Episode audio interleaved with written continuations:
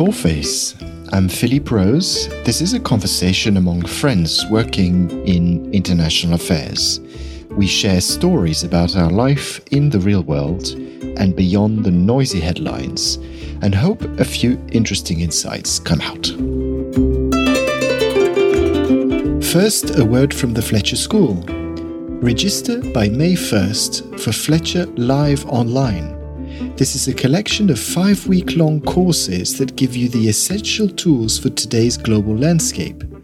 Engage with world renowned faculty and enter a global community of fellow leaders, diplomats, CEOs, and innovators tackling many of the same challenges as you. Courses include negotiation, strategy and leadership for social impact, economic inclusion, cyber risk, and understanding climate action. See show notes for details. Today I speak with Mohamed Al Arif.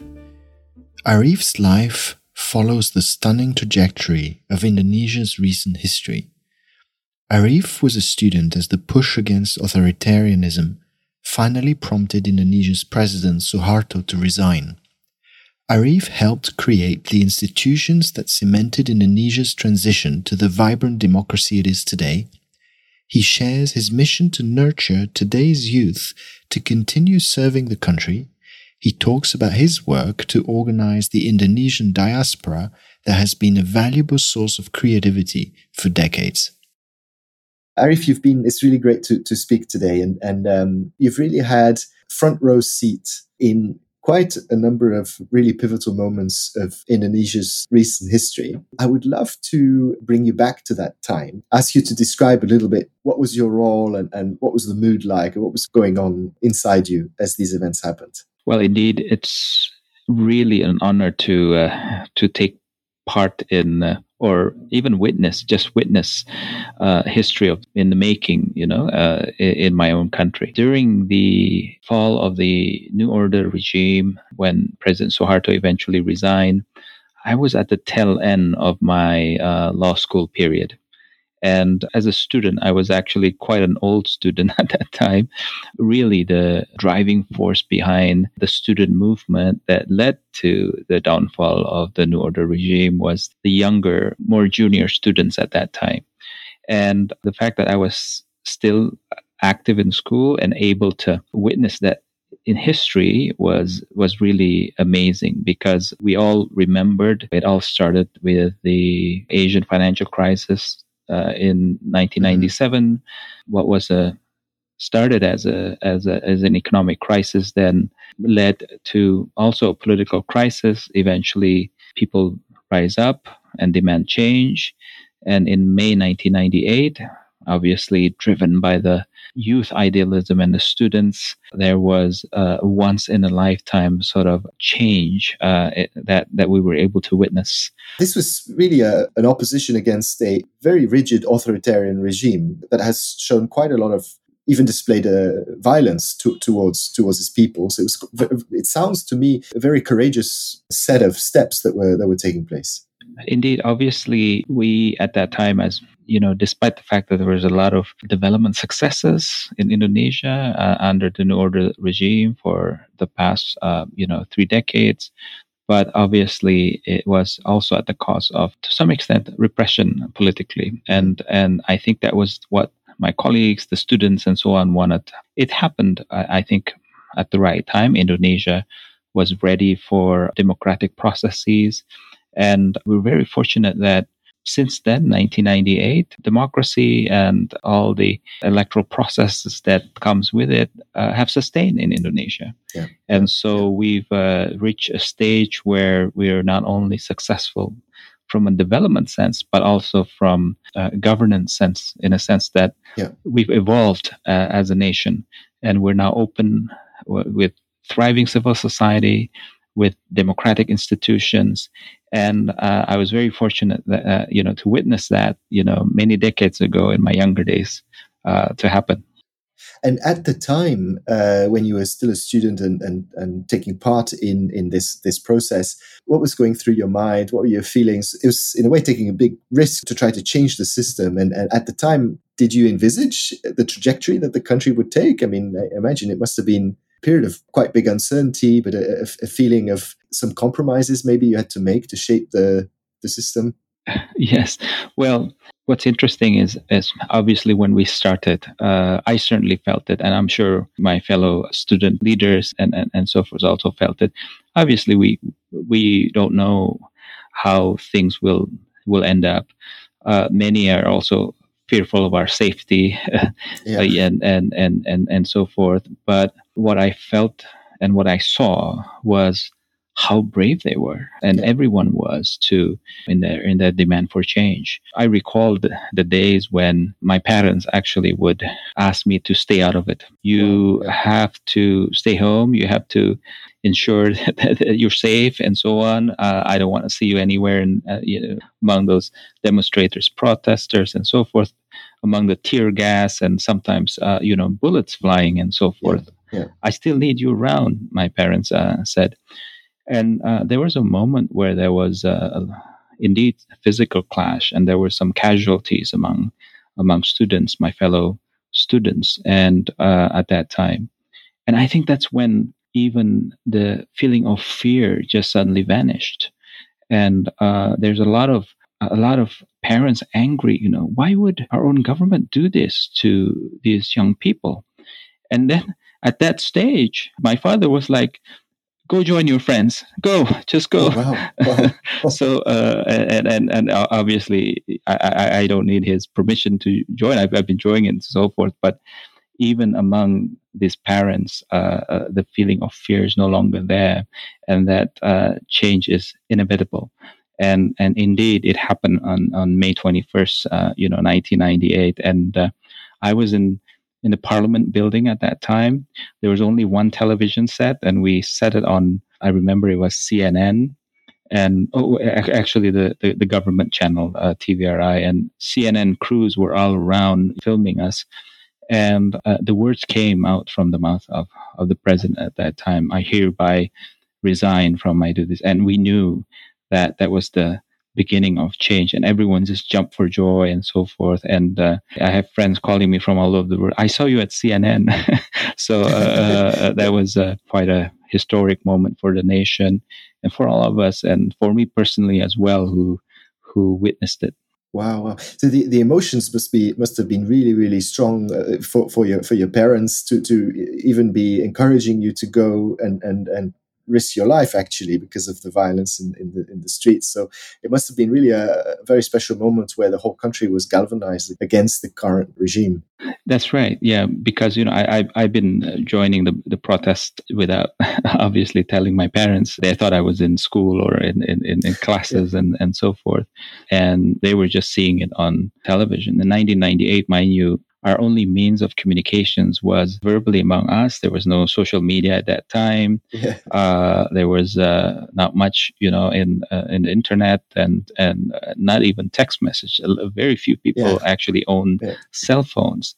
So the fact that we were able to galvanize movement that size without any means of communications, very very basic uh, form of communication was amazing. You know, I think you can start a, revolution easier these days with, with you know with the means of communications that we have. But back then in 1998 you know it was yeah, words yeah. of mouth. We would move from one area in, in, in you know in, in jakarta to another just to keep safe and tell our friends and so on. And we would bus our friends somewhere uh, to meet with them at the parliament building and so forth and, and ensuring that all of us are well fed and so forth it's just an amazing feeling you know as a yeah. as somebody that age in in, their, in in our 20s to be witnessing that change yeah, wow. And so then, Suharto's message came through the the end of the uh, of, of, the current regime, but that's when actually this was the beginning f- for you in a way because this was about kickstarting the the process of helping define what a a more inclusive and de- democratic system would, would look like. So, so can you maybe take us back to, to that time? It's like, okay, the, the great news is there, but then, oh, wow, what goes on next? Yes. Well, we know when uh, countries go through democratic transitions, uh, it's just uh, the fall of a regime normally is just the beginning and you actually have to the process that comes afterwards will make or break it and this democratic this transition to democracy must be safeguarded. I was also very fortunate. I was a law school student, and I decided to uh, major in constitutional law. And uh, there were like 250 people in my in my my cohort in law school at the University of, of right. Indonesia. And uh, in in our second year, we were we were asked to focus on a particular major. So most of my colleagues obviously take business law, which uh, has the potential to make a lot of money later, or international law and so forth.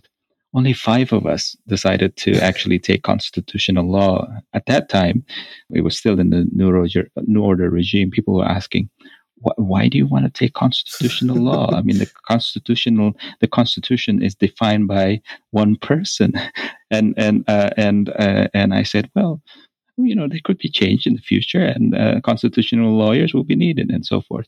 So afterwards, I realized that after the fall of of the New Order regime, we have to create the parameters for this transition to democracy to really happen in a really nice fashion almost not long after, I received one of the most fascinating job offer I come across in my career.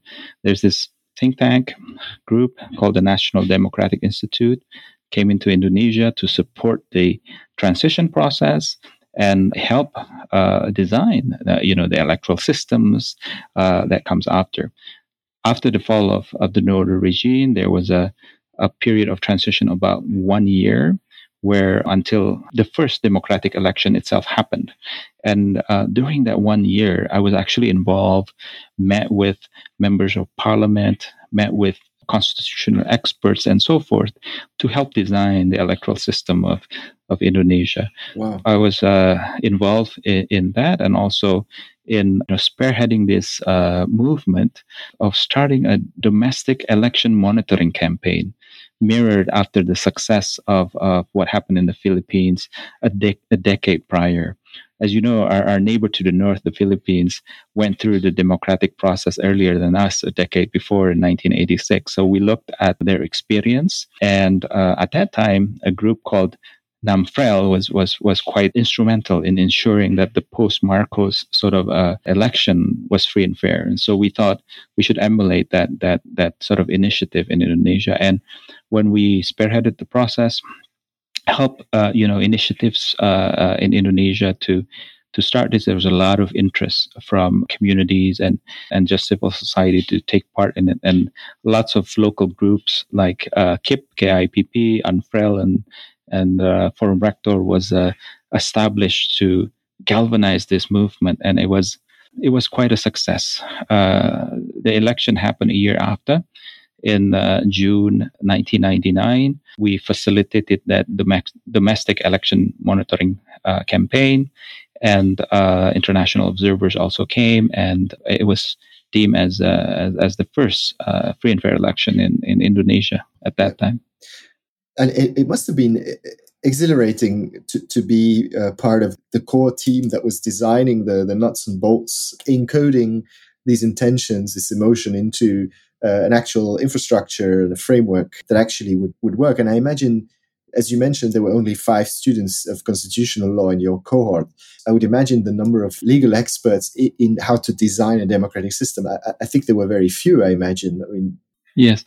Well, I, I, don't know if, if part of the core team is the best way to uh, illustrate. I was uh, I was someone who supported the, the, the process, but there was a, a core team, obviously, in, in, in the legislature and also within civil society and and and every element of society, pretty much, uh, you know, involved in developing this this system.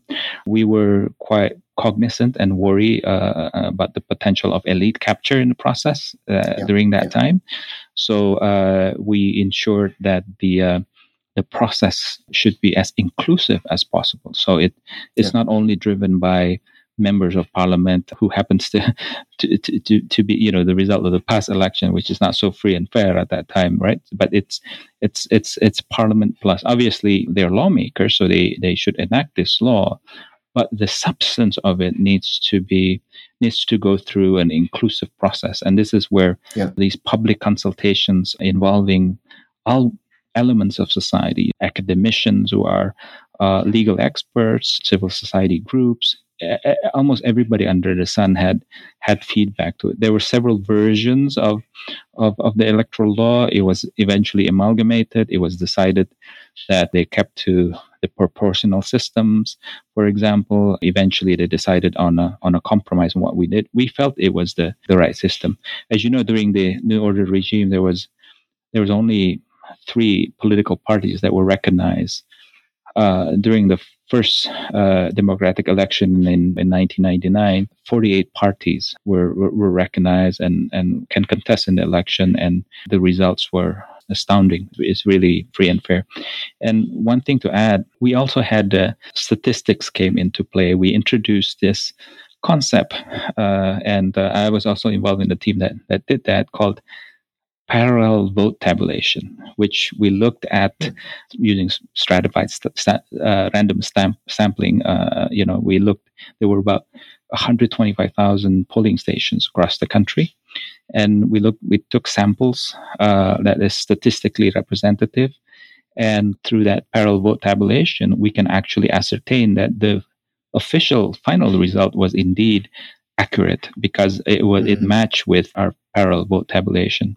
So that parallel tabulation is is now known famously as quick counts, mm-hmm. and uh, and yeah. now Indonesian elections are never complete without these quick counts because you know normally the official results have, uh, are announced a month later, but the quick counts you can pretty much know the next day after an election. So uh, yeah, it was uh, quite exhilarating process that we actually wow. Uh, did the first quick count in the country and the the objective was uh, double i imagine. One was to obviously to, to make sure that the elections were, were secure that there was no uh, manipulation. But then there's the advantage that it it allowed quick feedback and immediately providing clarity to the, the country about the, the, the outcome. That's correct. I think uh, if you looked at what i explained we sort of try to safeguard the process through several avenues. Obviously yeah. during the the promulgation of the laws itself including that eh, to ensure that the law that was enacted are definitely uh, create an even playing field for for everyone. So uh, that's one. Secondly, through the involvement of citizenry itself, through domestic election monitoring uh, initiatives. So each of the polling, I remember, you know, we had to recruit 250,000 uh, volunteers because there was 125,000 polling station. We need two volunteers in each polling station. So we need a quarter of a million uh, volunteers to to just be present in the polling station and ensure that the pro- there was no coercion, there was no, you know, people were, were able to vote freely. Uh, and then third, this uh, parallel vote tabulation ensures that there was no uh, rigging in the in the counting process, in the tallying process, and then that the results, the official result, definitely uh, match with statistical count, if you like. And thirdly, mm-hmm. having international observers, and at that time, you know, the the the international observer mission was headed by former President Carter. So it was quite high level. It was, you know, the medias were all there. The eyes of the world were on Indonesia's democratic transition process, provided recognition of the process itself. So when the international observers concluded that we were there, we were we observed and we conclude that the process was indeed free and fair, that provided the legitimacy that uh, the mm-hmm. country needs to move yeah. forward. Yeah, and can you maybe share a bit of light for, for, for, for those of us who are maybe a bit less familiar with Indonesia? You, you talk about state capture earlier, and I think um, the way I understood it is un, under Suharto, part of the state had been captured by, I believe this was part of the military that had interests in uh, controlling decision making within some of the political institutions, but also had control over significant parts of the economy. And when you described the, the fall of Suharto, there was a brief window to really reset the system. Uh, and you mentioned uh, it was important to avoid this process of state capture to reoccur. How did you ensure that that didn't happen? And, and how did you, in a way, preserve relationships that were still needed with some of these uh, powerful groups? Or, what compromises did you have to make, in a way? That's a great question, and and I think if we learn from uh, what happened in the Arab Spring and how a democratic process could always move uh, one step forward and two steps back, I think we made a, a, lot of definitely our leaders at that time made a lot of good decisions to ensure that uh, the democratic transition in Indonesia indeed led to something that's sustainable and, and it's sustained until now. The reform is just not in sort of the, the democratic institutions, but it's also really widespread. We looked at uh, revisit civil military relations in the country, right? Yeah. And also, I think there was a, quite a lot of willingness for even within the military to to reform at that time. I think uh, figures like including former President uh, Susilo Bambang Yudhoyono was was actually also played a pivotal role in terms of looking at this new paradigm in in Indonesia's military and and to pull themselves out of the political process, yeah. uh, and which sustain until now. And I think mm-hmm. that's uh, that's that's quite that's quite important. We've had quite a thriving civil society even under uh, you know uh, the old regime, but the floodgates were just open after the transition, and that led to uh, just a very uh, thriving movement that created as a as a countervailing forces, if you like, to the process, and and they helped safeguard everything. And and uh, I think these whole thing, all the elements, in, including economic sort of reforms and so forth, happened just at the right time. Indonesia's, I think I should say, is I, I was quite young at that time in my 20s, so I cannot claim credit that I was in took part in in, in pushing for those uh, you know high level reforms and so forth. But definitely, my people who were in power at that time made the right decisions and uh, also realized that this is a this is a, a once in a lifetime opportunity for Indonesia to indeed get it right uh, since its uh, in, since its independence. I think uh, we're we're quite proud. I mean, in retrospect, if we look at process and also what what have we have achieved between then and 25 years later now, uh, it's amazing what what we've achieved and what we we're able to sustain. Not only that, we're economically very vibrant, but also we have a thriving civil society, and I think we we we have the making of just being a very formidable nation economically uh, with strong institutions to back it up. And as a kind of casual observer of Indonesia, something I tend to pick up in my my, my readings is this uh, theme of the. Um, although the institution of the military was pushed away for, or, or took a backseat from the political process, it still features quite prominently in debates about uh, the stability of the country.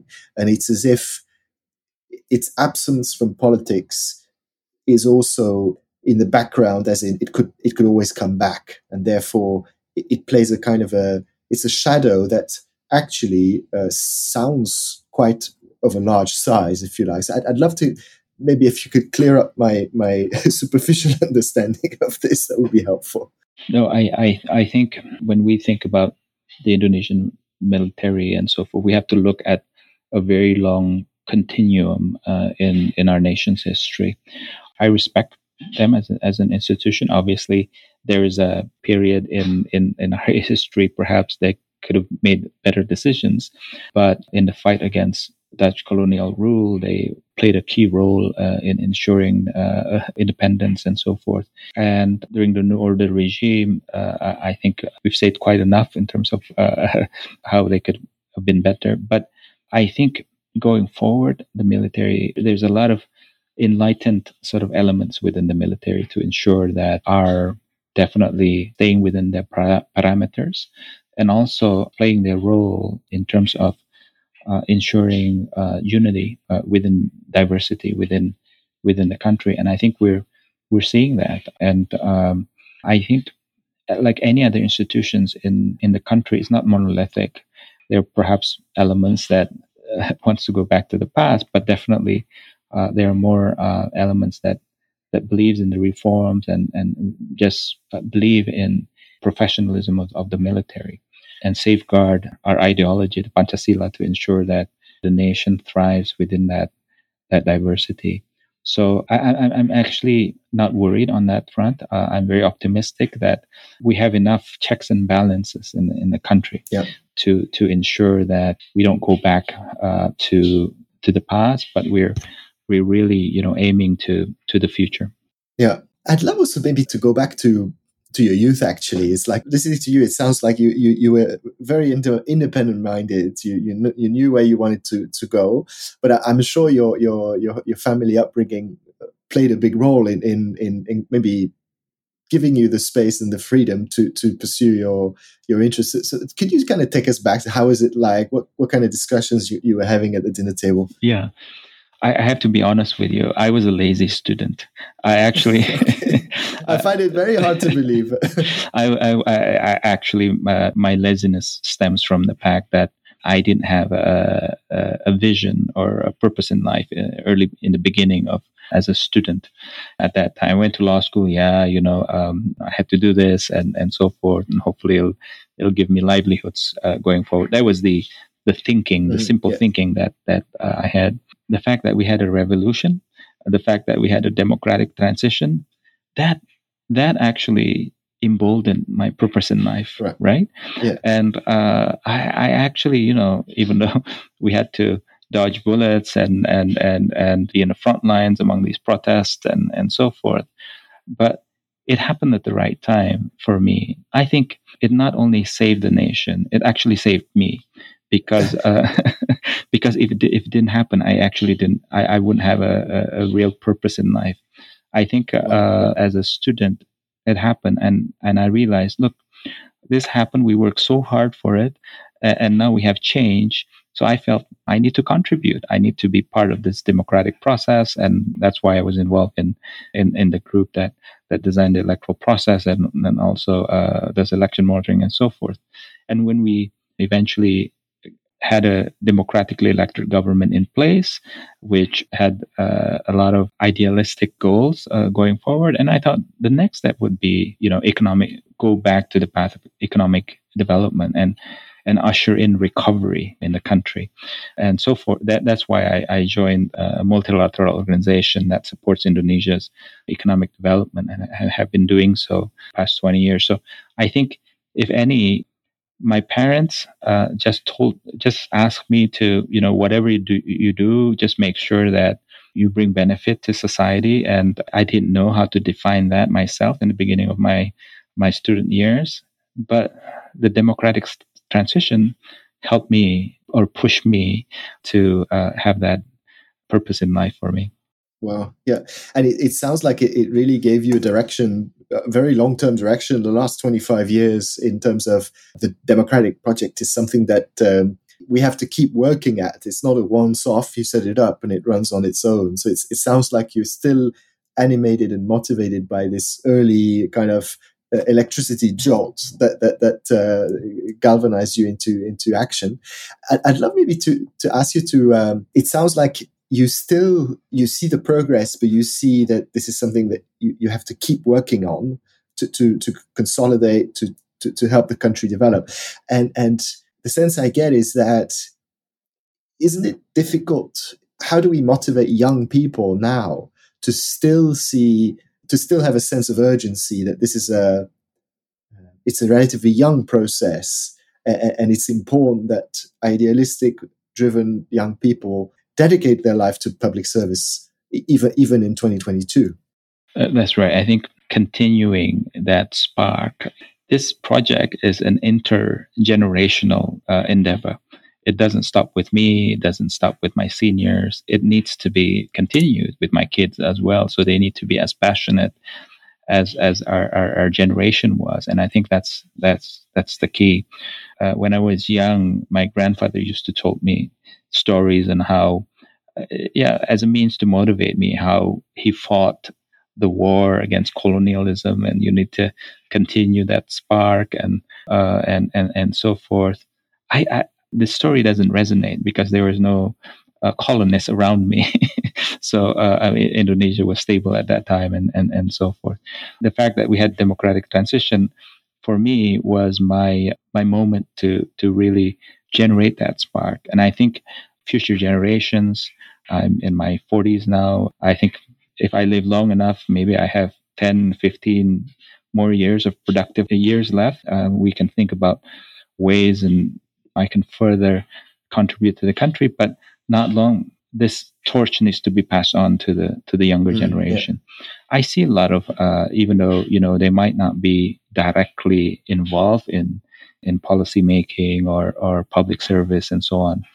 I see a lot of among the the millennials actually. There's there's there, I see a lot of motivation to to actually empower uh, society and empower communities through their respective expertise. We see a lot of entrepreneurialism now in, yeah. in Indonesia, creativity, and so on. I think what they do in itself is public service, even though they're not in the public sector.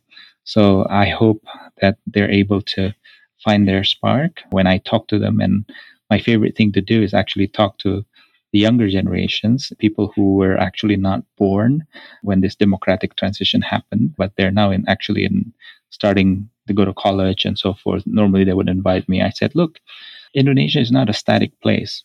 And when we celebrate our 100th anniversary as an independent nation, we will be an even formidable nation. You know, we will be the fourth or fifth largest economy in the world. And hopefully by that time, we will avoid the middle income trap and become a high income economy. And uh, we're already the largest economy in ASEAN, a member of the G20, and it will be even a, a formidable nation. We're building the foundation towards that direction, but you're going to carry on the torch. You need to think about what, what you plan to do to uh, to head to that direction because when you know we reach 2045 when Indonesia celebrates its 100th year as an independent nation, they will be my age now, and uh, I will be in my 70s, and they need to they need to uh, rise up to the occasion and and and and and do their bit. And I hope this continues because it's an intergenerational struggle. It's an intergenerational struggle to ensure that these institutions uh, gets stronger and more efficient in terms of you know delivering to the people and more accountable. And so uh, everybody needs to do their part whether they decide to work in the public sector or in private sector and become an entrepreneurs. And i think we're we're heading towards that direction. I'm very confident about that about that process. I'm i'm an optimist by by birth and I must say, I've I've met some absolutely outstanding young people in Indonesia that do amazing things. Um, whether it's uh, entrepreneurship in in uh, retail or helping uh, rural communities deal with uh, innovative ways to treat waste in, in fintech to to deal with uh, the uh, fact that the infrastructure in, in some of the islands is, is limited. So, so how to enable people to to become banked, even though uh, on their in their villages they might might not be infrastructure for that.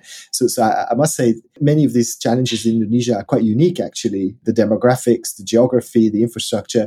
It actually takes a, a a young Indonesian creative mind to find solutions that fit uh, to that environment. So I, I actually share, share, your optimism as well, even as a as a as an outsider here. well, you know, we look at the pool of talent that we have, right? Indonesia, they just concluded the census recently. The population's 272 uh, million people, fourth largest nation in the world. We still have our demographic dividend. Most of the bulk of the population is in the productive years and so forth. So, in essence, there's a lot of there, there, there's a good talent pool, and they just need to be enabled and to to be their best. We need to invest in that human capital to ensure that they are the driving force for this change to continue and this transformation to continue and this growth to continue, this inclusivity to continue, and this disparity to end. And uh, so I think the government is is investing in, in in building the foundation towards that, in ensuring that there's uh, the, the infrastructure is in place, not only physical infrastructure, but also our our, our, our human capital and, and, and so forth are are all in place uh, in order to help us uh, get there. I think uh, there there there's a strong realization for that, and as for the next generation, we've seen how a few bright minds and great ideas and so on, when enabled with the right public policy, when enabled with the right capital and so forth, they can achieve a lot. Whether, as you said, whether it's in fintech, whether it's ensuring that governments are more accountable and, and, and, and, and so forth. Another thing I should yeah. I should mention, I think actually one one big decision point that we got it right in the beginning of the democratic transition was decentralization. Indonesia is too big of a nation to be governed in a centralized fashion. So in 2000, they they uh, introduced a series of decentralization law that devolved uh, a lot of the uh, uh authorities of central government to to local governments. So in a sense, there's several spheres of governments that are accountable at different levels. This created a lot of also it brings government closer to the people in in, in a sense, right? So uh, a nation this big must must be governed in that, that fashion. We need to obviously improve on on the accountability front and ensuring mm standards, service standards are are, are there, you know, um, across the nation. And I should note, I think finally, our current president, President Joko Widodo, is a product of that decentralization. Yeah. I, I, he, he is actually the first president in, in the republic that actually ascends the, the structure, starting from a, a mayor of a of a local town, a governor of a of a province, and and now a, a national figure. That's the first time we've we've ever seen that sort of uh, ascendancy process in terms of a yeah. as a, of a, of a political figure. And I think we will be seeing more of that in the future, where if you want to hold uh, national roles, you have to prove your mantle uh, in, in, the different sort of spheres of government, and and and so it's like a it's like a test runs, your test runs mm, uh, yeah. before you hold a higher office and, what you were talking about in terms of decentralization, but at the same time ensuring consistent services, I just wanted to share. I mean, I've, I've been uh, really, really pleased to be able to to to to work in Southeast Asia. Uh, uh about ten years ago, I was in Brunei for two years, but I, t- I took the chance to travel throughout Borneo, and I was very interested in in um, some of the communities that lived uh, on the border between uh, Sarawak and Kalimantan, it, it, really brought home the, the size of the challenge of managing a country like Indonesia, where, uh, I mean, in the heart of Borneo, there's um, quite a lot of logging that is going on. And um, the uh, on the Malaysian side, they were taking advantage of the, the labor pool from Kalimantan, which would just walk over the, the jungle because uh, there's pretty much no border, no border crossing and uh, take advantage of, of these young, uneducated uh, people with no other opportunities. And the, the work conditions that they subjected these people to were, were, were absolutely atrocious. I mean, some of the comments were, for example, they prefer to employ Indonesians because when there's an industrial accident, they can just throw the body at the side of the road, whereas when it's a Malaysian, they have to pay compensation.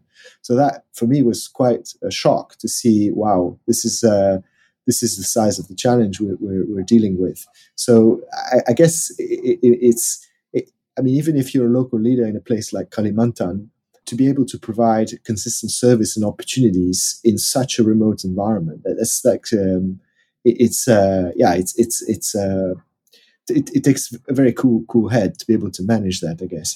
Yes like like everything else things are still work in progress and hopefully but hopefully it's it's uh it's heading towards uh, the right the right directions.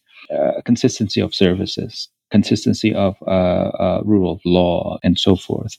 We have to think about that going forward as as as a nation. Economically we we also need to Im- ensure that there's more equity and not just among the uh, also regional in, in, in inequities. Uh, and and you alluded uh, to this in your example needs to be addressed, and establishing uh, new growth centers in the country as the size of, of Indonesia is, is, is key. I think these are steps where definitely our, our leaders, the both in legislature and in, in the executive branch understands but uh, obviously it's it, it takes time to to improve 60%, uh, well, if you look at the, the, economic composition, pretty much 80% of the economy is, is in one island Java. And then uh, out of that, maybe 60, 60 70, it's, it's in the J- Jakarta, greater Jakarta area.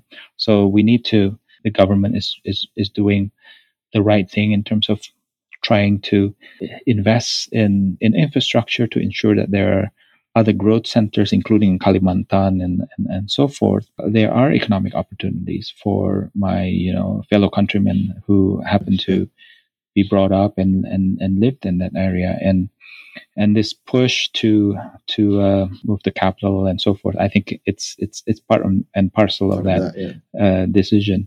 I think Indonesia can only reach that stage where it eventually became the fifth or fourth largest economy in the world by 2045 by by ensuring that the, the economic pie obviously grows in a more inclusive fashion, but ensuring also that there are less regional disparities by creating bolstering the opportunity of other growth centers in the country beyond Java, in outlying islands, including uh, uh, in places that you've you've mentioned.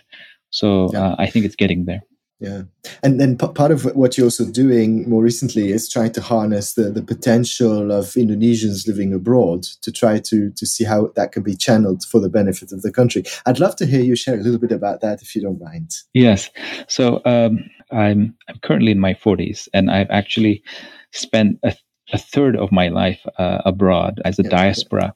It just happens that my career takes me here, but I, I'm I'm always itching to ensure that I, I, I still have one feet in, in the country and, and contribute as much as we can, even though we're we're actually not there. So obviously started my career in Indonesia, did quite a lot there and but moved here to the to the United States in 2006. And in 2012, uh, there was this idea among us, and we had a very good ambassador at that time in, in, in, in the US, the Indonesian ambassador in, in, in Washington, let's try to harness this potential of the diaspora. How many are there, and so forth. Uh, at that time, we were thinking about just diaspora in in the United States alone. I think it almost two hundred thousand uh, people. But when we introduced the idea, even our diaspora uh, outside of the U.S. wanted to be part of the the first conference that we held in in in, in July to 2012, and we're we're almost celebrating our, our 10th uh, uh, year yeah, yeah. or one decade since yeah. that first diaspora conference. And it's actually quite a formidable group of people. The number of Indonesian citizens, these are Indonesians living abroad that still holds uh, an Indonesian passport, amounts to around 4.7 million people. I mm, mean, um, this is the, the whole capital of Ireland. Uh, and it's almost uh, the size of Singapore. if it were its own province, it's actually the 15th largest province in uh, in Indonesia. So uh, not only in terms of numbers, actually, Philippe, but also in terms of the quality of the of, yeah, of, of yeah. this the human capital among the diaspora. I mean, they're very obviously very able, can compete globally, and very exposed to international best practices and so on. These are assets of, of the country, an extended arm of the country that that can bring uh, Indonesia to to the next level.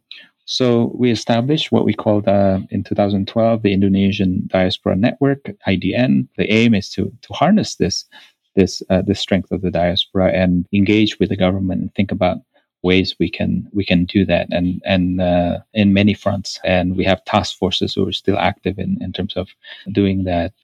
I was elected by my uh, fellow diaspora to be its first president from oh, 2012 to 2015 so i helped build that that organizational foundation that created the diaspora network the diaspora organization. We're now in in many parts of the world we have a you know a, obviously a strong network of us, and uh, we have a, a, good team, secretariat team that's based in Jakarta. That and um, and since 2012, uh, every two years we've always held our sort of a, uh, what we call a congress, the Congress of the Indonesian Diaspora, every two years. That's when uh, every summer, well, summer in the North American sense, you know, June or July, everyone would be invited to go back home and, and engage with with our uh, fellow countrymen and think about the trajectory of the nation and so forth. Yeah. Some even move back home, and I've I've moved back home in the past where I took sabbatical leave from uh, from my role and uh, serve in my government. Uh, we're encouraging Indonesian talents to to go back home when we can, when they can. Obviously, they have to fulfill their duties as uh, in their in their families and so forth. But when they can, let's fill our feel our duties to the nation as well. So uh, yeah. we encourage them to to do so, and a lot has come home, serve in in the government, in in uh, in, in in in public agencies, and so forth. And there's a lot of exciting stories and how uh, these talents working, making a lot of money in the investment bank, and would move back, making close to nothing, but they're extremely happy and and making change uh, in in the country, whether on a short term basis or in a long term basis. Some some even. Yeah permanently have moved to to Indonesia yeah. and, and and and and foster uh, transformation, reform, and change. Yeah. This sounds like a really phenomenal organization to be able to to uh, energize the diaspora community and also help network and give opportunities for uh, for them to give back either temporarily or, or even even permanently. Correct. Um, and what I I often tell uh, the diaspora story is that this amalgamation or collaboration among elements of the Indonesian society on the home front and the mm. diaspora overseas have gone back from the beginning of our of our nation, right?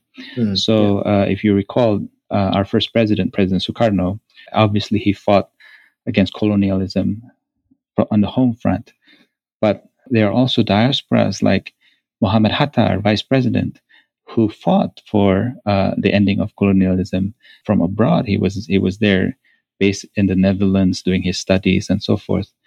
And Muhammad Hatta eventually came home and uh, collaborated with President Sukarno and spearheaded the revolution that eventually led to Indonesia's independence. So this marriage between citizenry in the home front and also Indonesian diaspora overseas has been since the beginning yeah. of our at the start That's of our nation. So we should continue this this collaboration. Hopefully, our our fellow countrymen in back home considers us as somebody who's as nationalistic and as patriotic and as as nation loving as they are, even though we're not there. You know, then and that we're able to contribute to the nation in in in the respective capacities that we have outside of the country. So I think hopefully this will continue and uh, eventually will will strengthen us as a as a nation because you need somebody who is exposed to to the world as well. But somebody that our fellow countrymen back home knows the lo- local context. This marriage yeah. will be good. My final story on on diaspora, if I may, Philip, is our our third president, President B.J. Habibie, who uh, who we consider as a as an exemplary diaspora. He passed away several years ago, but as you know, uh, we invited him to many of our diaspora congress and have given him the lifetime achievement award as a diaspora.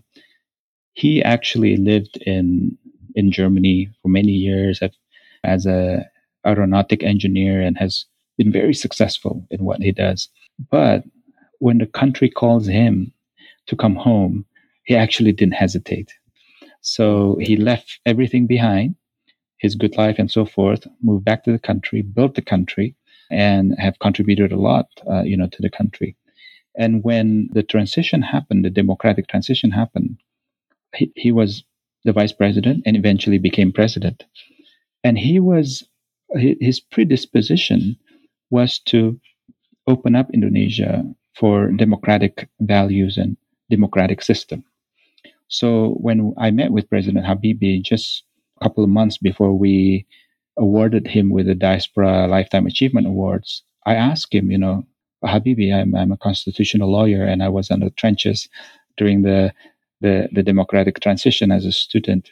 You were not hesitant to be an advocate of democracy and introduce democratic institutions in the country. What led you to that? And, and I said, look, I live as as a diaspora for three decades overseas. I lived in a democracy before, and I know that this is something that Indonesia needs to invest in. So he was enlightened about it, partly because of his exposure, of his world exposure at as a diaspora. And we were very fortunate that when during the democratic transition, we had a president who was enlightened, uh, whose predisposition was towards the introduction of democratic institutions. And we should also consider that because he was exposed to the world because he lived as a diaspora. Uh, so that's a that's actually a nice story to tell, and I think he will be remembered as uh, Bapak Demokrasi Indonesia or the father of democracy uh, in Indonesia, uh, President Habibie. It's a fascinating story because it inserts this effort of diaspora in in uh, in a historical, like a, the, the, kind of the, the historic historic roots of, of uh, Indonesia's success as a country. I think it's a great way to to, to incentivize patriotically minded Indonesians to be comfortable to venture out and to come back as well as part of the, the wider Indonesian family. I think that's a very powerful story. Exactly. And I think when I meet with my diaspora colleagues, especially those who just move and so forth, and I said, look, the world is your playground. So expose yourself to, to the world, gain as much experience as you can. It's your university be as successful as you can, reach for the stars. Just one thing don't forget to come home when you're ready. So I think that's the message that uh, uh, I tell my fellow diaspora. I've I, I came home for three years and served the country. I came back here partly of family reasons. When you have college age kids, uh, they have uh, aspirations, obviously. But once my obligation to uh, to my family ends, hopefully, uh, the thing in my head is I want to be on the first flight home, and uh, and, and and continue uh, whatever my uh, fellow countrymen are are doing in whatever capacity. This should be the dream of of every Indonesian diaspora to actually just come home, come back to the mothership, and uh, play our role. And uh, I think that's that's a, is a very noble goal to aim for. Arief, I've, uh, I've really enjoyed our conversation. I wanted to ask you if there's anything else you'd like to share, any reflections or any, any message to, to, to other GMAPPers. As you can see, I'm a very proud Indonesian. I'm also uh, quite a proud citizen of the world. but uh, I should add on top of that, I'm actually a I'm a proud alumnus of Fletcher and and GMAPP especially because an education is not just uh, what you learn in class, what you're exposed to academically uh, with your professors and so on, but it's the, the link and the bridge and the network that you built uh, during that education process. Mm-hmm. And I tell you, I'm at awe just uh, looking at my other uh, friends and colleagues and my co- just among my cohort and beyond that have achieved so much. And I think a conversation with them on the phone or during dinner and so on just just inspired me to do more if I can. They just put me to shame because you know I've just experienced I, have just explained to you what I went through in life, but many of my other friends in GMAPP have achieved much much more that that are so inspiring. I think I think this is the strength of the the GMAPP program in in Fletcher. It's the the connections that you built during that process that uh, that is amazing. So it's like the exposure uh, is become just 10 times fold uh, because of the of those connections that you forge uh, during GMAPP so thank you very much for inviting me to this podcast. And uh, i'm i'm just a, a very honored uh, alumni of fletcher and GMAPP if individually we can achieve a lot imagine what we can do collectively as a group, True. we can change the world. thanks, thanks very much, uh, Arief. And just uh, I'd like to echo that uh, for, for me, this GMAPP experience has been phenomenal, and I feel also very privileged that even with people completely outside of my uh, circle, whether from different countries or completely different backgrounds, such as you, there's this network that we can reach out to, and we somehow have a common language that allows us to to to exchange on on a on a on a very deep level actually and I value that. Thanks for listening. Please follow us to get notified when new episodes are released.